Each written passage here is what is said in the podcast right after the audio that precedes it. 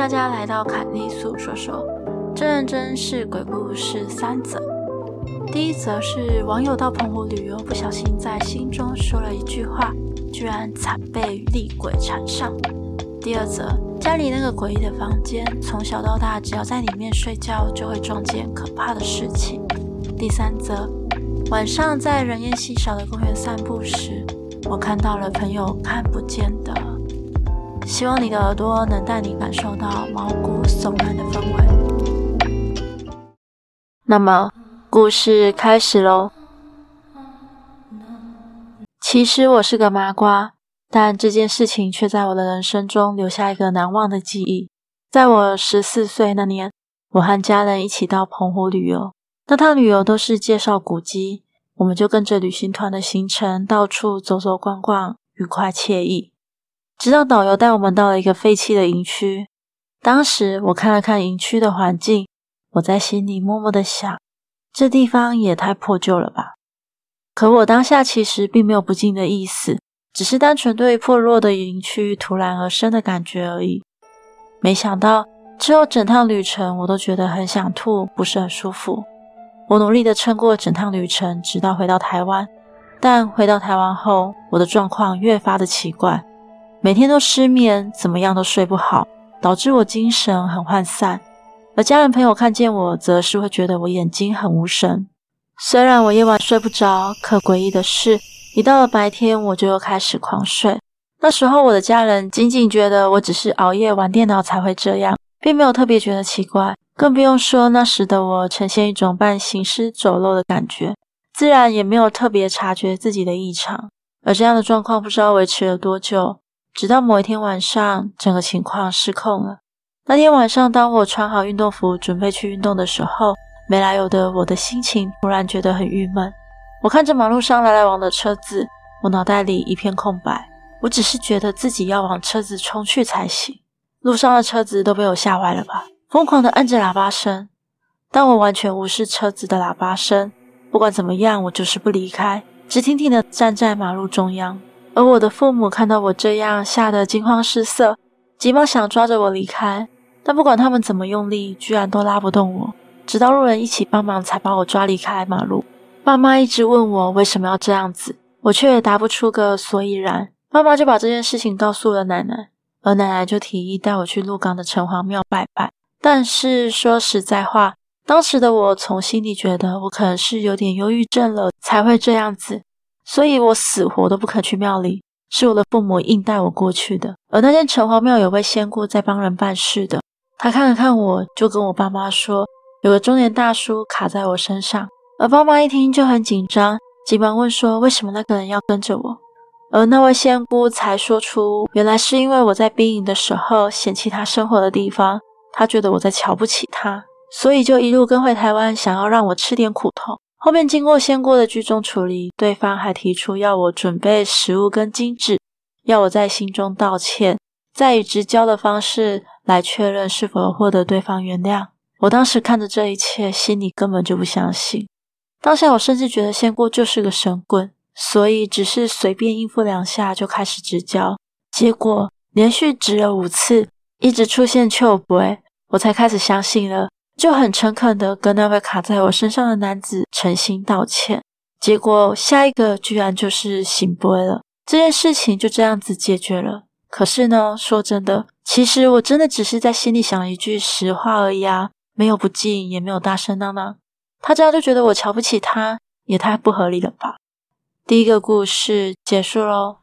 接下来的这个故事是关于网友家中的一个诡异的房间。故事开始，我们家有个房间很奇怪，虽然奇怪，但我在里面度过了我的童年，直到我长大。我们家是典型的三房两厅，小时候我都害怕一个人睡觉，都是爸爸或妈妈轮流陪着我睡。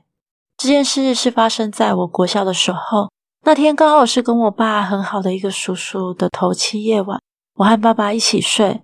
睡前我总有锁门的习惯，而那天晚上不晓得为什么半夜我突然醒来，因为醒来我有点搞不清楚状况，所以就盯着房门发呆着。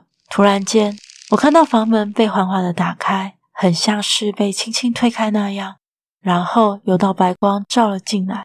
我当时很害怕，连忙摇醒爸爸，跟他说门自己打开了，我明明有锁的啊。我爸一听就跳下床，他以为是我哥在恶作剧，就边大骂边冲到门口。可是呢，门口没有半个人，而且诡异的是，家里客厅、饭厅、厨房、厕所的灯全部都被打开了。隔天我爸爸就去问我哥，但是哥哥就是一脸茫然，后来也不了了之了。这件事大家都没有再继续追究下去，但我有时候会想，会不会是那位叔叔来跟爸爸告别呢？而再来是我高中的时候发生的事情。当时房间是上下铺了，我跟我姐共用房间，我睡上铺，她睡下铺。有天晚上，我清楚地听到床边有脚步声，非常的清晰，而且持续的来来回回踏步，感觉还越来越靠近。因为我是一个非常缺乏安全感的人，我的上铺旁边有用布帘围住整个床铺。当时虽然我非常的紧张害怕，但是我还是鼓起勇气掀开布帘，可是我却什么都没看到。于是我爬下去把姐姐摇醒，问她有没有听到脚步声。她皱着眉头说什么都没听见啊。我实在太害怕了，就拿了棉被跟枕头跟我姐挤一晚。之后有好一阵子都很宁静，没有什么怪事发生，直到我姐搬出去住，而那间房间就变成我自己一个人睡了。后来的那几年，我晚上都常常听到脚步声，我甚至都已经习以为常了。因为当我妹妹想要确认的时候，依旧是什么都看不见。跟我爸妈讲，他们只是安慰我说肯定是隔壁，不然就是外面的声音。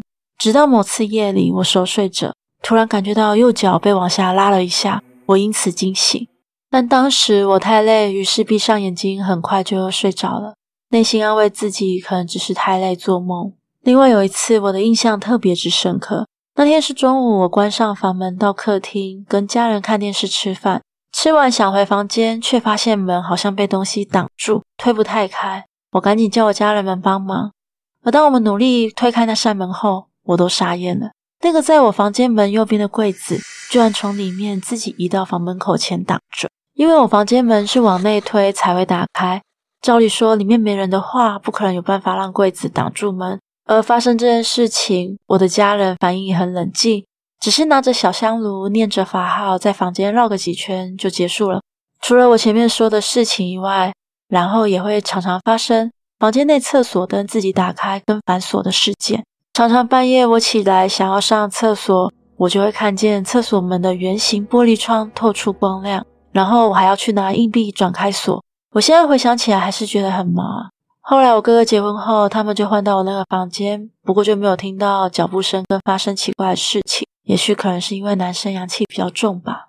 哦，对了，最恐怖的是我哥之前有认识一个体质敏感有在修灵学的朋友，有天哥哥带他来家里做客，他说了什么我不太记得了，只记得听他说他一到我们家就感觉气场很沉重很闷，而他去看了那间房间后对我哥哥说，里面有个女人穿着古代的衣服，在这里很久很久了。这就是我家的诡异故事。第二则故事结束咯。而网友说，直到前几年他还有去睡过那间房间，一样会听到脚步声，努力睁开眼睛，一样什么都没有。第三则故事，这个经验网友自己是没有怎么被吓到，反而吓到朋友呢。那么故事开始咯。我读专科时候，有位和我同校的邻居同学，很喜欢在傍晚拉着我去公园散步。我们最常去的那一座公园是刚启用不久，而且人流还不是很多的公园。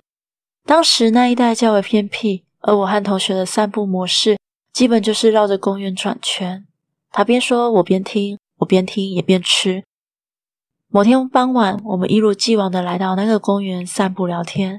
而在我们要离开前，天色早已变暗，同学先去厕所叫我等他一下。我便坐在公园厕所旁的凉亭内等着他。那时候是晚上七点多吧，因为公园刚启用，所以公园的路灯覆盖面积还不广，整个凉亭就是完全在路灯光线之外，内部都是黑的，只有不远处的路灯和对面公寓大楼映过来的光源可以让我看清楚环境。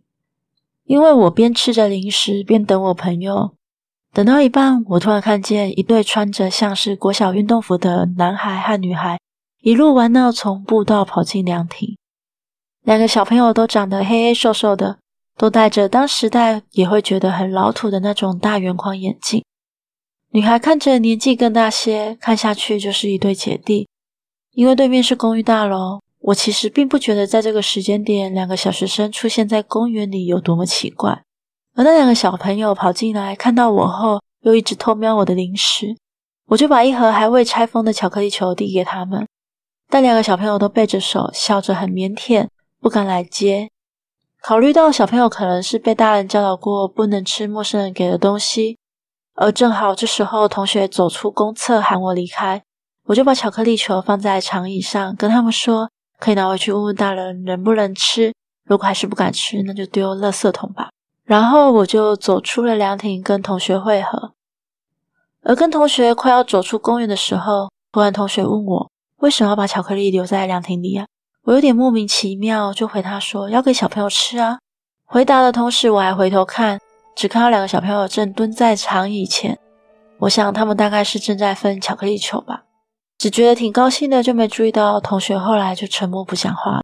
之后过了好几年，某天我妈突然跟我说，在和那位同学的妈妈聊天的时候，突然被问我是不是有阴阳眼。原来是因为那天同学回去之后跟他妈说，他出公厕的时候只看到我一个人在凉亭，把未拆封的巧克力球放在椅子上才走出来，因为一看就是特地放在那里的，不像是忘记拿，他才会问我说为什么要把巧克力球留在那里。然后我的回答就吓坏他了，所以他后来什么也不敢再问，什么也不敢再说，只想赶快离开。我听了之后想起当时的状况，也还记得当时我对同学那提问感到超级莫名其妙的感觉。那两个小朋友我不管再怎么回想，就还是觉得他们就是人啊。难怪后来那个同学就不再拉我去那座公园散步了。故事结束咯。